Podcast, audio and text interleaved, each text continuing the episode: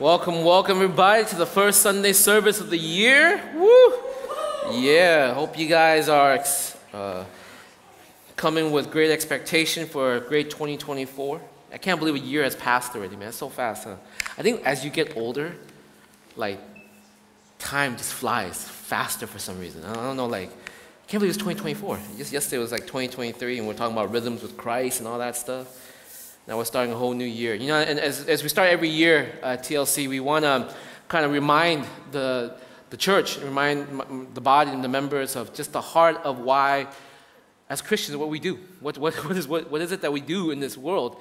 And it's pretty much our vision, which is love God, love people, serve the world, right? And that's, that's really the heart of the Christian life, is to love the Lord with all your heart, mind, soul, and strength, to love your neighbors as you love yourself, to go out and serve the world. Um, with the grace and the gift and the spirit that He has given to us. And so, for, for this next month, what we're going to be doing is just kind of uh, resharing that vision, reminding us as we start the year not to kind of uh, forget that as a believer, as a, as, a, as, a, as a follower of Christ, my main uh, drive in life, my main trajectory, my main litmus test is to ask the question Am I loving God? With all my heart, mind, soul, and strength? Am I, am I worshiping Him? Am I, am I, am I loving my, my brothers and sisters in the church? Am I loving my neighbors around me? And am, am I serving the people that God has placed before me, the opportunities that He has given to me to be a blessing? So, you know, remind ourselves of these things. That way we can move forward this year with the right, uh, on the right foot. Okay? So, uh, today's message is really about worshiping the true and living God and coming before Him in that. So let's bow our heads and let's just pray as I get started. Father, I thank you for this new year. What a privilege it is, Lord, to, to live this life that you have given to us. And we know that this life is, is fleeting, is fast. We know, Lord, that there will be a day, Lord God, where all will fade away, and the only thing that remains is you. And we can't wait to that day, Father, as we meet with you in glory. But now, as we live in this world, may our vision, may our mission, may our life purpose always be to love you, to love people, to serve those around us. Oh God, I ask that you would uh, give an anointing upon our church. Lord, we are unworthy as vessels, as people, but we are only worthy because of your Son, Jesus Christ. And so, Lord, use us this year. Move in us this year. Help us to press forward in our Christian life, in our, in our, in our walk with you, that we may discover you deeper, more real, and true. May your word speak loudly today. Father, would you anoint your servant uh, with uh, your spirit, and worthy as I am uh, to give it? I ask, oh God, that you would use uh, the vessel as me. Thank you, Lord. I pray these things in Jesus' name. Amen. Amen. Uh, I remember, not here at TLC, but when I was at the Korean church, one year during Halloween, I got together with a few of the leaders and decided we're not going to do a uh, Hallelujah night or a fall festival. You know, uh, we don't, we don't, we, we didn't want just to provide. Again, there were things I did back then that would be inappropriate and wrong today, right? Uh, parents were less, um, less offended, not so easily offended back then as they are today. So, uh, as I tell you the story, please uh, keep in mind that it was a different time, right? It's a different time. So we didn't want to provide a safe environment simply for the kids to, to come, just to do their Halloween thing, right? I, want, I wanted the kids, I had this vision, I wanted them to forever to wake up with this impression that hell is real, right? That there is, there is life and death. That if you're gonna go trick-or-treating with costumes of demons on, fine, I'm gonna show you what that looks like, right? For reals, right? And you know, like sometimes these kids, they're, they're little brats, so, so they're like the games and TV, they, they get a little numb to the reality of life and numb to everything. So we wanted to do something that would shock them, like startle them, that would almost, I mean, borderline traumatize them, right? That's, that's, so that they would wake up forever remembering, okay, what it means to be separate from Jesus. So we, we created a masterpiece of horror at this church, okay? It was upstairs. We, we gave tours every uh, 30 minutes, okay? Just groups of kids coming in. And it, it, it was, um, it was I, I, get nightmares thinking about it sometimes. I was like, what, what were we thinking? We're like some demented people up there, right? The tour would start with us, you know, with, with them saying, You have now died. Right? There's a cemetery. We, we create this elaborate cemetery picture.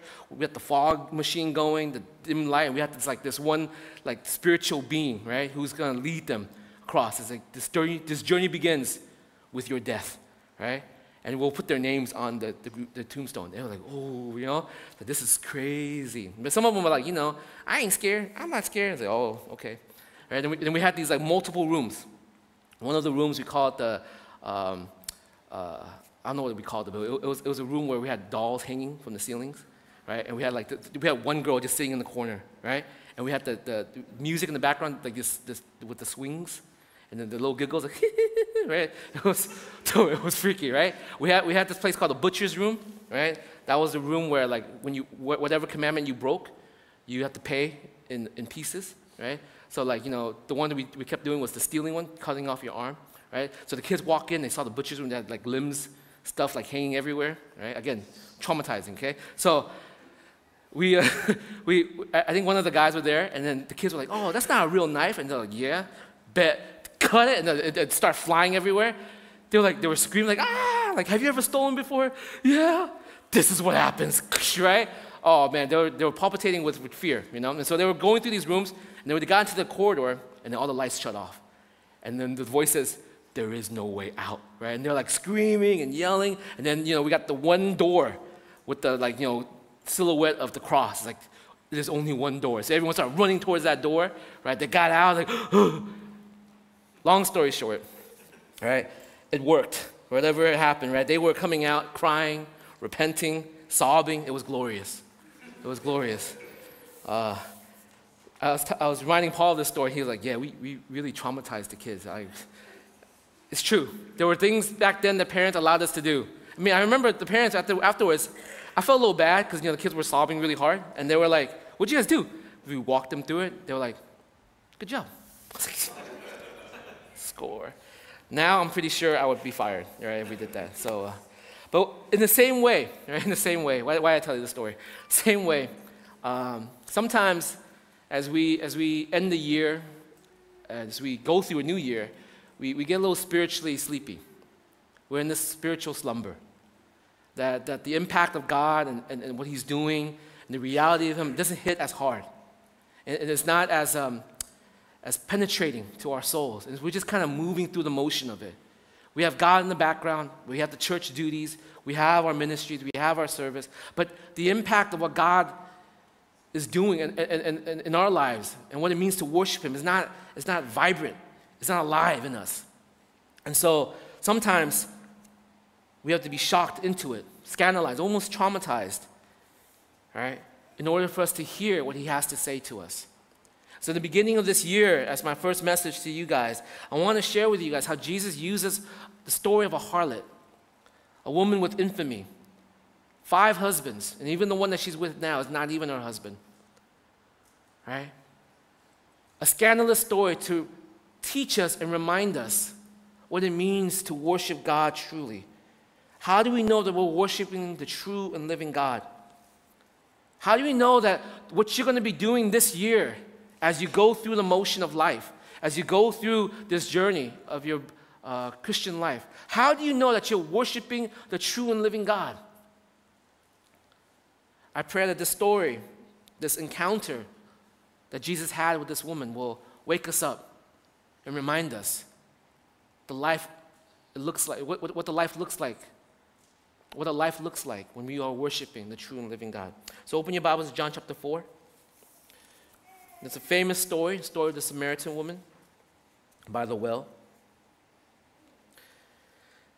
It's a very powerful story because this is the story of J- Jesus' inaugural uh, step into declaring his ministry, declaring who, he's, uh, who he is.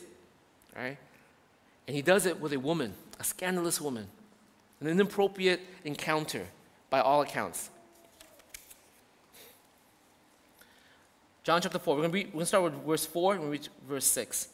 So they were going, they're trying to get back to Galilee here, and they could have taken the shortcut, but they decided to go, um, uh, they, they were supposed to go a long way, because no one actually ever walks through this town called Samaria. The Jews don't do it. But Jesus decided, I'm going to go through it. And this is where I'm going to start my journey. And this is where I'm going to begin the declaration that I am the Messiah. So check this out. Now he had to go through Samaria. So he came to a town in Samaria called Sychar, near the plot of ground Jacob had given to his son Joseph. Jacob's well was there, and Jesus, tired as he was from the journey, sat down by the well. It was about the sixth hour. When a Samaritan woman came to draw near, draw water, Jesus said to her, Will you give me a drink? Right.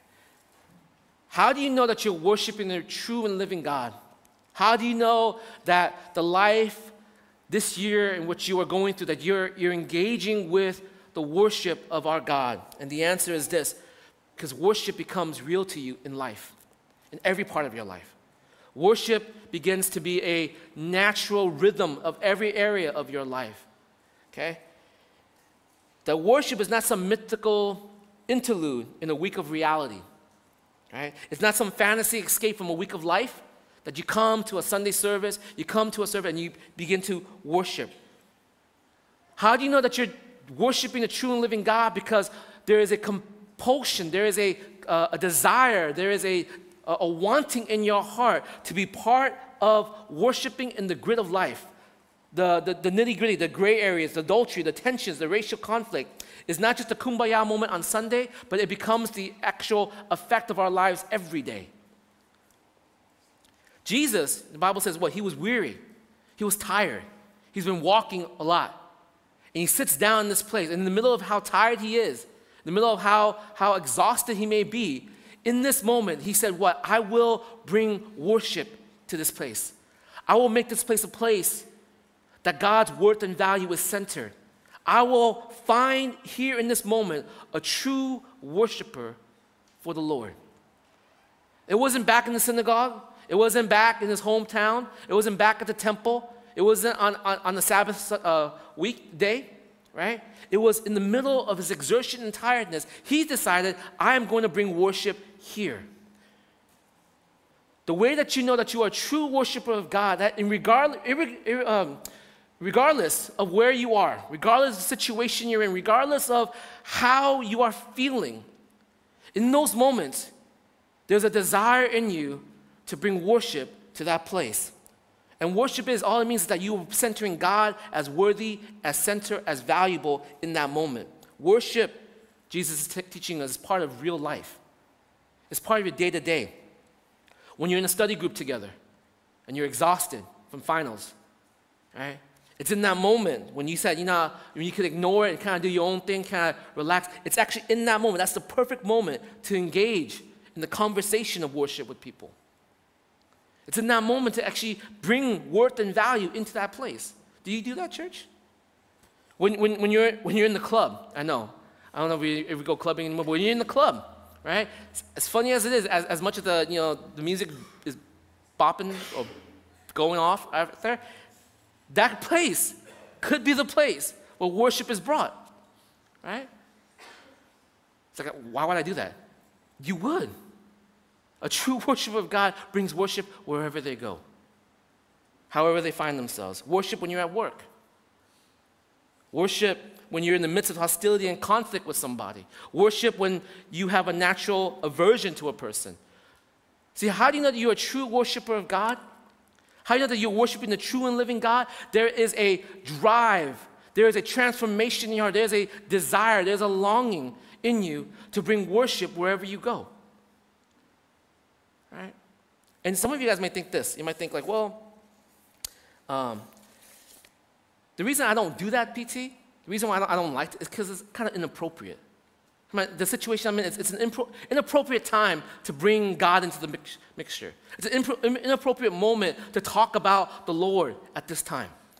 It's inappropriate in this setting to have this conversation. Do you want to know what's inappropriate? This situation that Jesus found himself in was inappropriate. Let, let me, let, me, let, me pick, let me paint you this picture of why it's so inappropriate, right? In a cultural context, right? there was a huge animosity between Jews and Samaritans. Jewish people hated the Samaritans because they called them the half breeds. When, when the nation was um, exiled, the, kings of, the king of Babylon, Nebuchadnezzar, he left some in the, in the territory. He left some there to kind of, the elderly, the elderly, they, they stuck there. They didn't, they didn't take them on this journey. They only took the best and the, and the brightest. They left the weak and some of the temple scribes to, to stay there to watch over them. And what did they do? To the exiles, they were the traitors. Because why? They began to mix themselves, they began to intermarry with people in that area.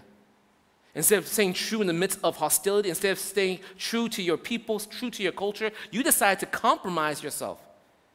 And when they came back to build the temple again, the Samaritans tried to come in and help, and they said, Nope, we don't want that half breeds here. Okay? Actually, the Samaritans made it, made, made it difficult for the Jews to try to build the temple again. So there, there was this animosity, there was this, there's this tension between them as people. Okay? It's an inappropriate moment because why? On top of that, she was a woman. And back then, men don't associate with women like personally unless they're trying to get something, you know, in terms of trying to solicit uh, prostitution and whatnot. So this moment was very inappropriate that a woman here and this man together talking to one another. Okay? And on top of that, she wasn't, she wasn't even a decent woman. Okay? According to the town, according to the people, the reason why she was out in the six hours is because she didn't want to get water with all the other ladies early in the morning. Because she knows that when she gets there, people are going to look at her, they're going to demean her because she's been through five husbands. Right? Can you imagine that? Knowing someone who's walked through five, five divorces and the man that she's staying with right now is not even her husband? She was the talk of the town. She was the pariah. She was someone that no one wanted to associate with. This was an inappropriate moment to have a conversation. And yet, Jesus did what? Because he worshiped the true and living God, Jesus was compelled to, even in his tiredness, even in the nitty gritty part of his life, he decided, I'm going to make a true worshiper today. I'm bringing the worship of God to this place at this moment. All right, let me paint, uh, let me give you a different context how this would feel. Okay? Imagine you seeing Paul, right? Middle of the night, driving down beach. You saw his car. Well, not his car anymore because he got totaled, right? So you, but you saw him going down beach, you know? Okay? And, and you saw, you know, beach has been, was known, or is, I, I'm beginning to see a lot more um, prostitutes again back on that street, but beach back then used to be known as like the central hub for prostitution. They would, they would ship girls from up north down to uh, that street, from Orange to uh, from Orangethorpe all the way down to uh, Garden Grove on beach. That was known as a um, prostitution alley, right? The, the hotels, the motels were like, we rent out for hours, not days. They were rent out just for the hours. So imagine you're driving down and you're, you're seeing Paul pull over and he waves a girl in. You'd be like, that's kind of awkward. What's he doing, right? Right? And, and, imagine, imagine not only is he waving the girl over, that he tells her to get in the car. And you're like, now you think, what, why? What's going on? This is not an appropriate moment, Paul. Like, hopefully he's preaching the gospel, but you don't know, right? So we're kind of, this is, the, this is not the setting to have this conversation. It doesn't seem like, if he is preaching, it doesn't seem like it's the right setting. And why is he doing it at this moment? It seems very awkward and inappropriate. That's the tension that's being felt if anyone saw Jesus talking to this woman at this moment, right? All these questions will come up. They're asking, why are you, you know, associating with this lady? Why are you talking with her? Right? That tension was right there. And it's real. It's a real tension. But in the midst of that, Jesus says, I'm going to bring worship. And so I think a lot of us, we, we, we, we say with our hearts that we worship the living God. But there is a fear, there is a sense of, of shyness, almost, almost a shamefulness of wanting to bring it up. I don't want to rock any boats. I don't want to make this awkward than it is. And what Jesus tells us, yes, to bring worship is awkward. To bring, to bring life into a place that's dead is difficult. But those who worship the Lord with all their heart, mind, soul, and strength, those who worship the true and living God, whether you are in your workplace, whether you are in your study group, whether you are tired and exhausted, everywhere you go, you bring worship to that place. Everywhere you go, you make that place worthy of God's presence. Right? And this is not, I'm not just saying this for like preachers and, and, and, and, pastors and stuff like that. This is for everyone, vocationally wise. I shared with you guys one time when I used to have, when I had my reactive arthritis, I went to see uh, this doctor, right, this um, rheumatologist, like the, from UC Irvine, he was the head of the rheumatology department. And I came in, I was talking to him, and you know, he said, well, we're going to get you fixed right up. And he asked me what I did for a living. I said, I'm a pastor. He said, then you're my brother. I was like, okay, that's good to know, right? And then what did he do at that moment? He said, let me pray for you. I said, okay, right? So let's, let's uh, we in the middle of his office, we just sat down, we prayed. His intern walked in, or his resident, or whoever he's watching, he comes in, he watches us, and he's like, hmm, right? And then, you know, Dr. Larry comes in and says, my guy's gonna take care of you, don't worry. He walks in, uh, and the guy says, you know what's funny? Like, Dr. Larry does this often, right? Like, you must be a Christian. I like, I am. And it's like, yeah, he prays for them all the time. I see this all the time as I walk into this place. And I usually walk in in the wrong moments that we're in the middle of the prayer, but, you know, I, I see it often, right? Seems inappropriate. Seems not like the place to bring worship, but that's exactly where you're supposed to do it. So I pray that this year, 2024, as you are thinking, as you're living out your Christian life, as you're beginning to engage in that, ask yourself the question if I worship the true and living God, everywhere I go, is there, is there compelling my heart to bring worship there? To worship God there? To bring the worship of God into this place, to, to find a worshiper of God here? Or am I just gonna just slide on by? To go through the motion. Second thing, how do you know you're worshiping the true and living God? Look at verse um, 9 to 13. So the Samaritan woman said to him, You are a Jew, and I am a Samaritan woman. How can you ask me for a drink? For Jews do not associate with Samaritans. Jesus answered her, If you knew the gift of God and who it is that asks you for a drink, you would have asked him, and he would have given you living water. Sir, the woman said, You have nothing to draw with, and the well is deep. Where can you get this living water? Are you greater than our father Jacob, who gave us his well and drank from it himself, as did also his sons and his flocks and his herds? Jesus answered her, Everyone who drinks this water will be thirsty again, but whoever drinks the water I give him will never thirst. Indeed, the water I give him will become in him a spring of water welling up to eternal life. So he's offering her something that she doesn't understand. Okay? How do you know that you're a true worshiper of living God? That we are, we see that our worship in us creates an ability to give life, an ability to give hope. Okay? Jesus doesn't answer directly when she asks, Why would you talk to me? You're a Jew, I'm a Samaritan. He doesn't answer directly. Instead, he said, What? If you knew the gift of God and who is that ask you of this, you have asked him and he would have given you living water. And she's, still focusing on the, um, on the physical. She says, How can you give me water? You don't even have a bucket, right?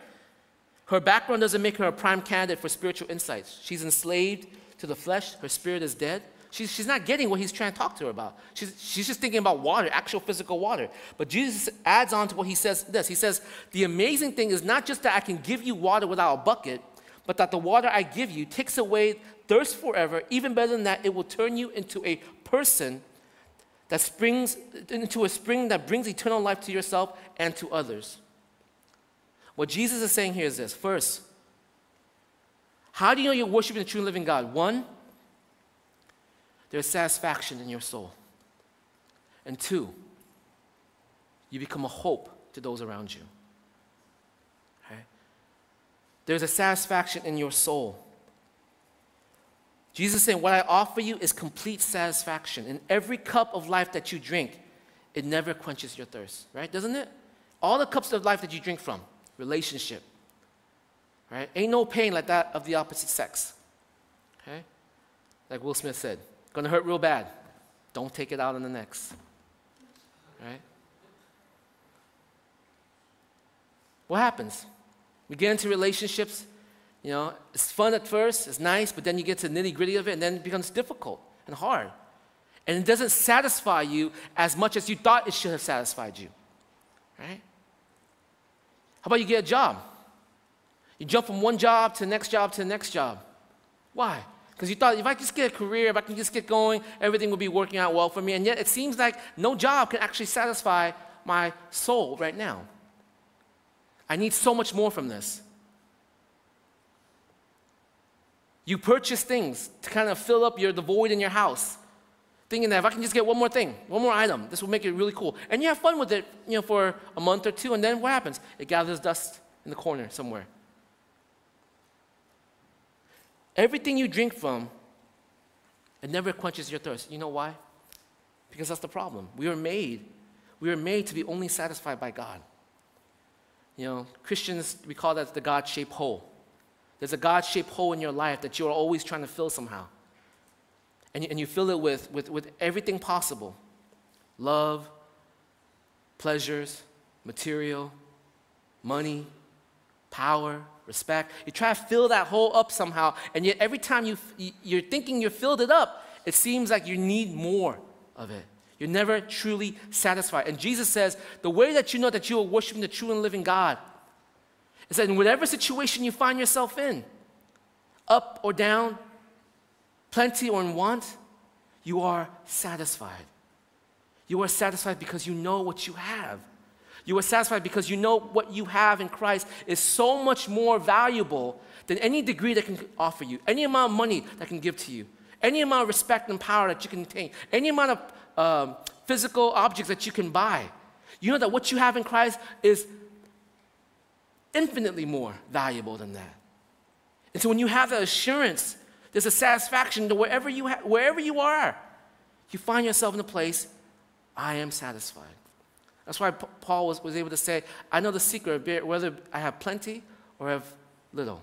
I have the secret between uh, having much, having a little bit, being poor, being rich being fed or being hungry. I have the secret. This is the satisfaction I have in Jesus Christ. You guys realize that?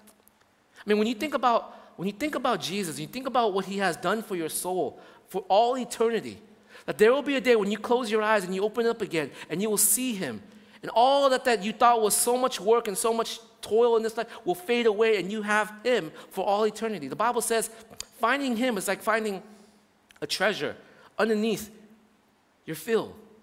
You sold everything you have because you realize how much more worth it is this thing that you have in Christ.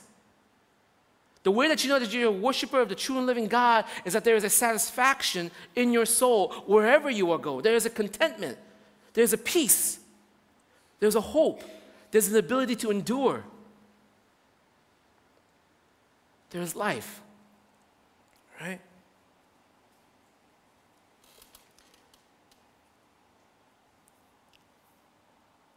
But on top of that, the way that you know you're worshiping the true and living God is not that you just sit there and you know that, but that your life now becomes a spring of blessing and life towards others.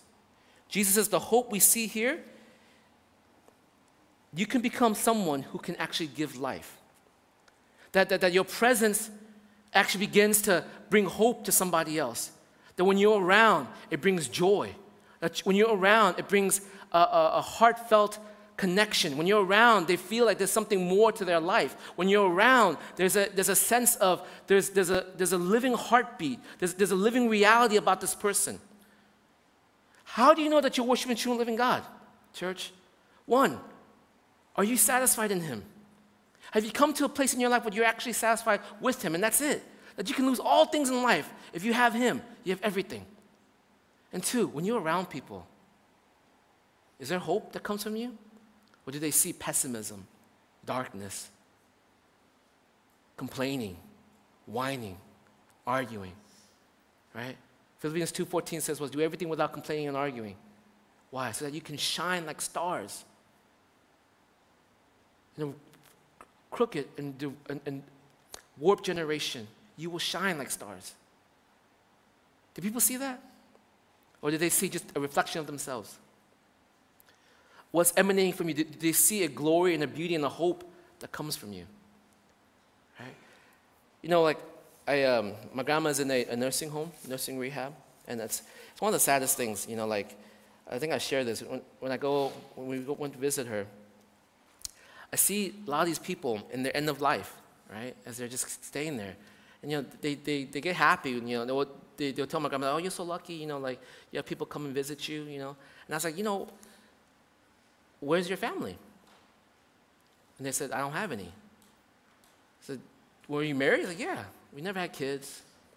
The end of life, when everything's fade away, when everything's gone, I watch them. And it's, it's the saddest thing in the world. All alone. All alone. In that bed, just dying right? And all they wanted, all they needed was just someone to come and give hope. Life can give hope like that. Life can offer that. Right?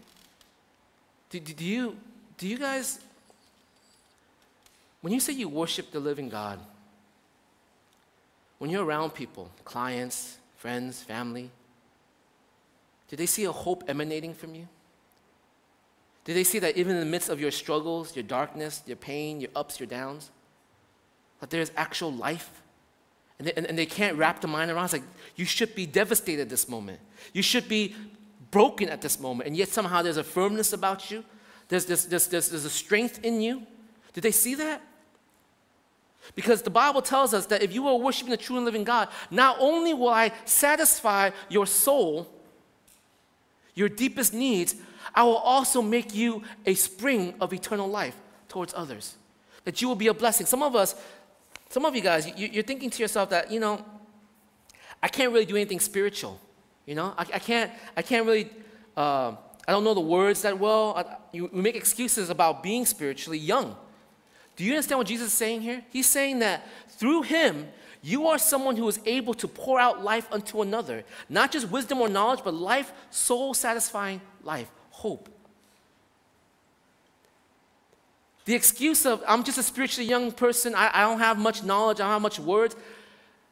The Word of God living and working in you, the truth of His Spirit living in you, it is the power to transform, to help, to motivate, to bless, to bring peace to those around you. Okay? And my, my, my hope for 2024, as you guys entering this year, is to ask that question for yourself. What are you striving towards for? What are you striving for? What are you growing in? If it's not deeper understanding and love for the Lord, if it's not growth in the ability to impact another person, ask yourself the question how is my life an impact, a blessing into another? When people encounter you, they should leave with a sense of, you know what, I feel alive. I feel like whatever they have, I want it. You may not even preach the gospel to them, but that your presence brings life in some way, form. Does it?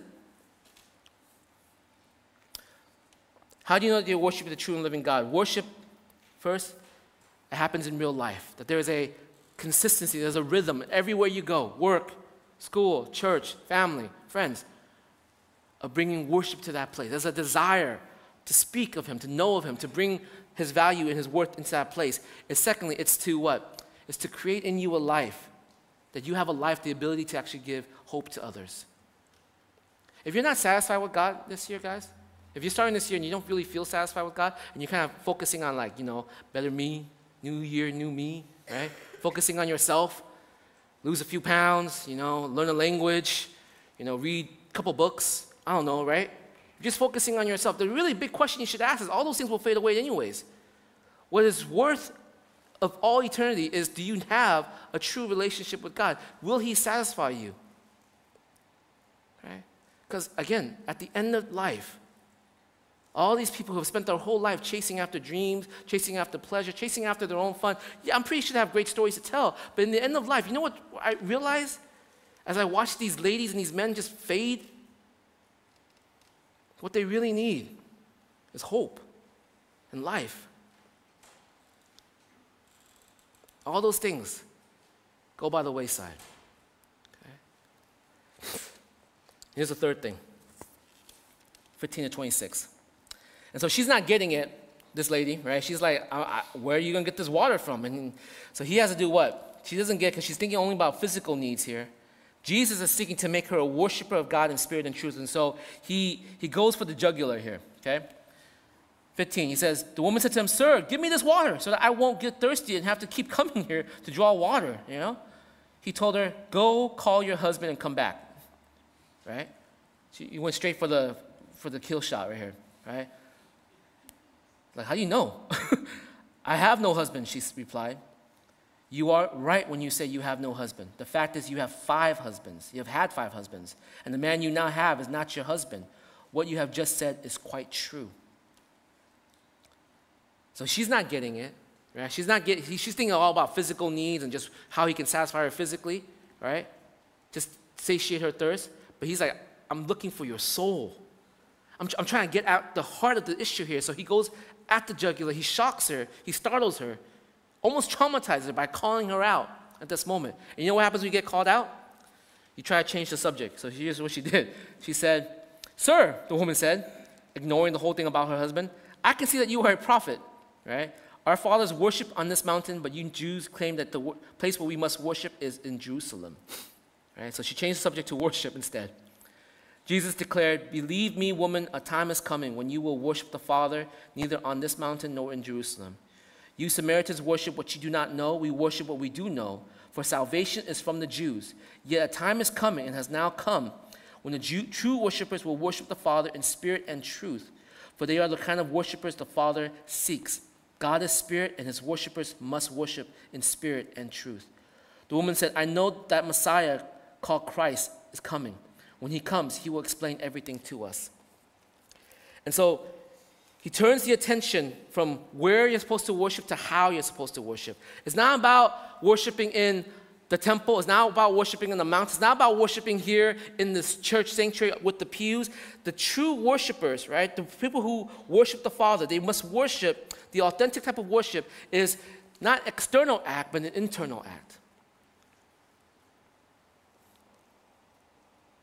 Worship is not by going into a place, not merely an external going to a place, but worship must come from the heart. You know, Jesus once said, or Isaiah said, These people, they worship me with their lips, but their heart is so far from me.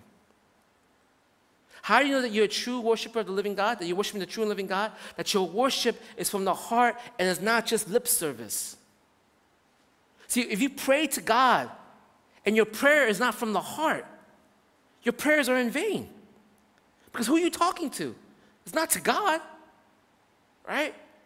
I see this all the time with my sons. As they're, as they're practicing, we teach them how to pray. You, you, see how fast they pray during meals. Thank you, Lord, for this food. Thank you, blah, blah, blah. Eh, amen. Is, did you even talk to God? Yeah, yeah, I just prayed. Did you, though? you, you said a mantra. I think you did, right? But are you actually talking to God? Yeah, I'll try better next time, uh, Daddy. Or that's, you know, I'll do better next time, right?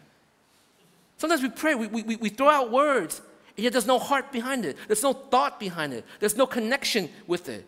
Your prayers are in vain. Because you're not talking to God, you're just throwing out words. If you sing songs without heart, it's in vain. You come and, and, and, and, and, and you just you memorize the song, and so you're just singing the words, but your thoughts are even in the words. Your thoughts about like, you know, lunch or, you know, like an issue that just happened yesterday, or you're thinking about what's going to happen after service, but you're singing the words because you're so used to it. Mechanically, you're there, but heart-wise, you're not. These people, they worship me with their lips, but their heart is so far from me. We read these confessions and these creeds, and we do this liturgy and here in church.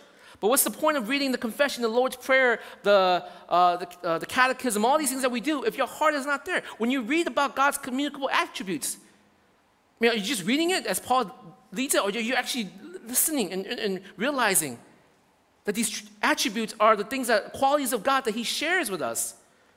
The fact that you are able to love is because you have the quality of God. To show mercy is because you have God's quality in you. These are things that He has given and gracefully given to His people that you are an image bearer of God, that you have this, this, this, this, this quality that, that is directly linked to God. How beautiful, how amazing am I in creation that He would share a piece of who He is with me. Do we think about these things as we share these words, or do we just read them? My people, they worship me with their lips, but their hearts are so far from me. So Jesus tells this woman, don't get caught up with the irrelevant controversies of, of where you worship and what form that you worship. I want you to think about how you're worshiping. Are you worshiping me with your heart? How do you know you're worshiping the true and living God? Is that you, when you're engaged in this time, in this moment, that you are attentively Focus on Him. Those of you guys who work out, right? They, they, they do the muscle brain connection. You, you, you hear about that? I, just, I, recently just saw it. It's like you, you have to do this muscle brain. Like your brain has to like tell you your muscle is contracting. That's how you get stronger. I don't know how that works, but apparently if you, if you do that, if you're lifting, right, and your mind is focused on the actual sinews and muscular, whatever it is there that's happening as you're lifting, it has a deeper connection, and the deeper connection creates bigger growth. Okay?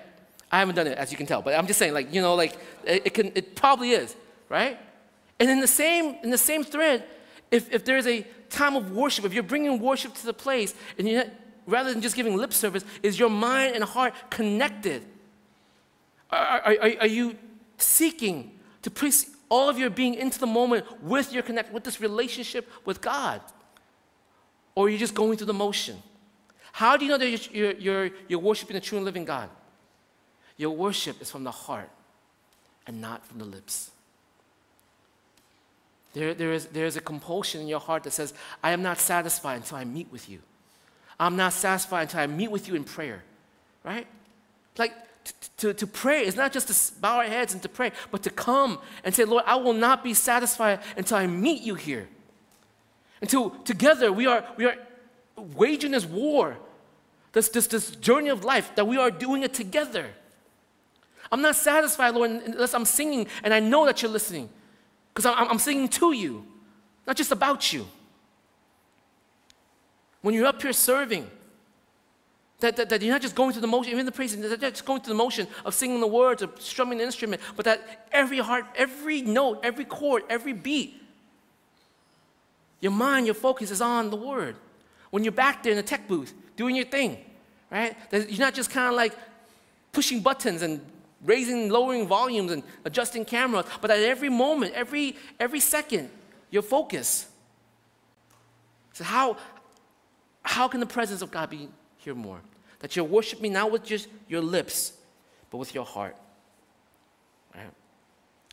In verse 22, he says this he says, You Samaritans worship what you do not know. We worship what we do know, for salvation is from the Jews. He introduces whom you worship. When all our efforts to be gentle and sensitive and respectful of another, right, another person's religions are done, the reality is what we are proclaiming is that we are worshiping the God of the Bible. We are worshiping this God. People don't like that. They think we're narrow, they think it's difficult, but the, re- it's, it's, it's not narrow and difficult if you have bowed to the truth of this. People don't like the word because sometimes like they, they, they say, you know, there are things in here that tells me to do something that I don't actually uh, particularly like to do.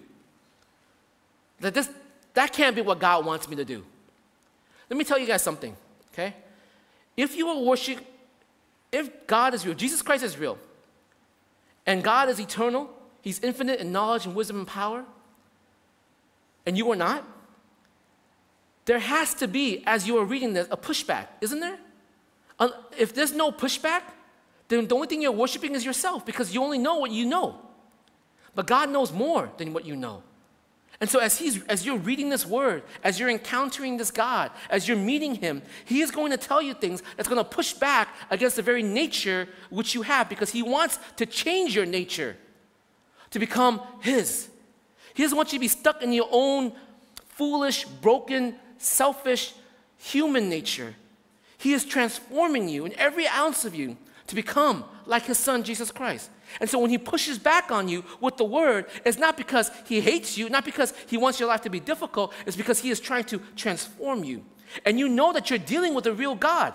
If there's a pushback, if there's no pushback, if everything is like dandy, it's like, my God is so amazing. He does everything I want him to do. He says everything I like. He, he, he agrees with me in every single aspect, right? With, with the way I've been raised. Everything I, everything I know, he agrees with. That's how you know. You're probably not worshiping the right God. You are worshiping a God of your creation, a God that satisfies you. When we worship the true and living God, we meet him in this word. And he will push back against your thoughts on culture. He will push back against your thoughts on sexuality. He will push back your thoughts on marriage. He will push back your thoughts on children rearing. He will push back your thoughts until you submit that He is more and you are not. Until, he, until you realize, as Job realized, when he asked, Why is this happening to me? He said this I have heard of you, and now my eyes have seen you, and I repent in dust and ashes. I know that you are good. I know that you are good. And there's nothing I can say. For you are the true and living God. You are the eternal from the beginning to the end. You are the one who placed the stars in their skies. You are the one who knows exactly where the sun goes when it hides. You are the one who has understood the childbearing of a mountain lion on top of him. You know everything, oh God, and I do not. And so when you speak and it pushes back against my, my, my, my instincts, my nature, I know that you're speaking to me. So, how do you know you're worshiping a true and living God? One, it's not just with your lips, but with your heart. But two, it's with truth. This is God's truth spoken to you. His word to transform you. See, if you don't feel any pushback and you, and you feel yourself in a life that, you know, everything's kind of dandy, maybe you're not worshiping God. Because I know you're not perfect yet, right? I know you wouldn't dare claim to be you're perfect. But if there's no pushback in your life, there's no challenge to your life, there's, there's no, there's no, there's no um, sacrifice to your walk, you must not be connecting to the right God here. Because the God I know will not leave you as you are. The God I know loves you too much to leave you as you are. The God I know will go distance and the miles to transform you into his son image. So if you're going through life and there's not a care in the world, there's not a controversy at all with your Christian life and your worldly life, and there's not an issue, you have to really ask the question Have I really been worshiping the true and living God? Have I worshiped Him in spirit and in truth?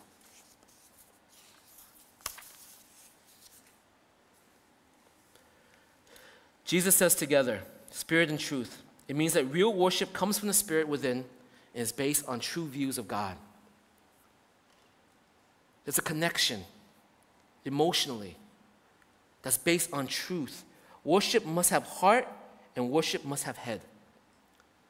When you worship God, it must be with your heart, it must be with your mind. Worship must engage your emotions, and worship must engage your thoughts. If you come to church and all you want is emotions, all you have is emotion without truth to, to, to, to uh, help you uh, be, uh, solidify you, all you produce is empty frenzy. It cultivates flaky people who reject discipline and rigorous thoughts and sacrifice. You're all emotional, but you lack the ability to move forward. You're flaky. Right? You start something, you stop. You don't have the rigorous training to move forward because your mind is not engaged. But it, here's the opposite for all the nerds out there, right? If you have truth without emotions, you have truth without emotions, it produces dead orthodoxy, meaning all you say is, I know, I know, I know, I know. Where is the passion that comes from that knowing? Ah, I know, I agree. I know this is God's word. Where is the obedience that comes from it? Where is the life that comes out of it. See, if there's truth with no heart, you have dead faith. Because your faith must produce obedience, it must produce action. True worship comes from people who are deeply emotional and who have loved deep and sound doctrine. That when you come, you sing because you're worshiping a true and living God. You come and you open God's word with the word and you study it and you realize this is what God's truth is saying to my heart, the only action I have left is to bow and to worship and to obey. How do you know that you're worshiping a true living God? One, it's part of your knit and grit of life. It's the rhythm of your life, everywhere you go. Two, how do you know you're worshiping the true and living God? You're satisfied. You're satisfied. There's a hope eternal in you. And not only that, but you bring hope to others around you. Your presence brings blessing, right? My, my, my, my, my, my thesis for the men's group has always been wherever you go, you must bring flourishing. If flourishing is not where you are at, then you are not being a man of God. You're an unbiblical man. You need to repent, you need to change your ways, that your life, wherever you go, you got to be a hope in the life. If you call yourself a son of God, that must be the result of your life.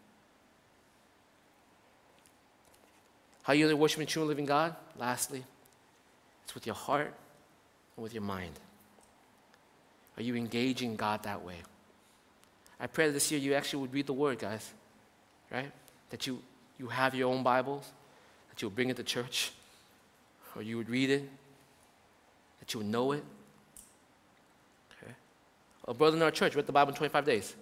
It's possible. 25 days. Right? I was like, wow, that's pretty impressive. Right? You can read it. Here's the thing here, guys. Look, look, look, look what this is. Some of you guys think, well, that's, that's great and all PT, but, you know, like, I'm just, who am I? I'm, I'm a nobody. Like, what can I do? What hope can I possibly bring? Right? Like, what, can I possibly do? Like, like how much, I'm, why would God even care? Look at this. Verse 25, 26. It says, The woman said, I know that Messiah, called Christ, is coming. When he comes, he will explain everything to us. Then Jesus declared, I who speak to you am he. You know, there's, a, there's this new phrase going around. It's like, I'm him, right? I'm him. My son keeps saying that all the time when he makes a basket. I'm him, right? I'm like, who's him? I'm him. Him who? Him. I just want you guys to know it came from Jesus first, okay? He says, I who speak to you am he, right? He said, I'm him. I know the Messiah is coming. This is the first time he declared it. He declared his ministry, he declared his purpose to an obscure woman, scandalous, infamous, from a backwards town where no one ever paid attention to. He decided, this is how I am going to begin to share who I am. I will share to her. And you can imagine just the reality of who, what was going on. Who am I? Who am I, O oh Lord, that you would come and you would give me this truth and this word? Who am I that you would meet me here in this well by myself, all alone? Who am I? He says, I know you. So a lot of us, we, we think to ourselves, you know, what can God possibly do through me? What can God possibly use me for? I'm nobody. I don't have the brains, I don't have the smarts, I don't have the, the, the, the, the bandwidth, I don't have the ability. God knows you, He sees you, and He's coming for you. You realize that? Like, He could have he could have announced this where? Anywhere. He could announce this in any public setting. He could announce it in a grander setting, but He chose to meet a woman shamed by her culture, shamed by her people, guilty in her heart. No one appreciates, knows, and even sees her anymore. But he chose to reveal himself to her. The Bible says, I know you. Before you were in your mother's womb, I formed you. I knit you together. He says, I know you. You are not lost. You are not forgotten. You are not obscure. You are not by yourself. You are not excluded. I know you. I've always known you. And I will meet you. The Bible says his thoughts of you outnumber the grain of sand. That's how eternal and beautiful our God is, that he, his thoughts of you, you, you're thinking, who am I? I have thought of you. From the moment you wake up to the moment you close your eyes, my thoughts of you outnumber all those things. That's how far I will go for you. Not only that, I will go as far as to the cross to find you the Messiah, the one you've been waiting for, the one that satisfies your soul, the one thing your soul desires, I am Him. I've come. And I've made the way on the cross to the Father. Church, I pray that you would meet Him. I pray that this year you would have a real relationship with Him. I pray that this year that you, it won't just be with lips, but with heart, with mind. I pray that you will grow this year. Really grow. Take the steps of growth. That your encounter with God would not be shallow and, and, and, and, and trivial and novice at best. That you would encounter the living God that shapes, molds, changes, transforms, and moves you. Because before you even want to look for him, he's already trying to find you. And if this message or this word is stirring in your heart, like, yeah, I, I need to meet him. If that, if that is even there, can I tell you something? It's not because you're feeling it, it's because he's wooing you for it. It's not because you're, you, you, you've come to some sort of realization, oh, yeah, I need to meet God. It's because the Word of God, the Spirit of God, even at this moment, is speaking to His sons and His daughters, and He's saying, Come home. Come and know me. I'm calling for you, I'm reaching for you. I will go to the darkest places with you. if I can pull you out of it, I'm here. Come and find me. Let's pray.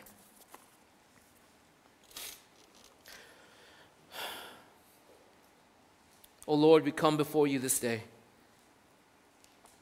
Though we come before your word and your truth.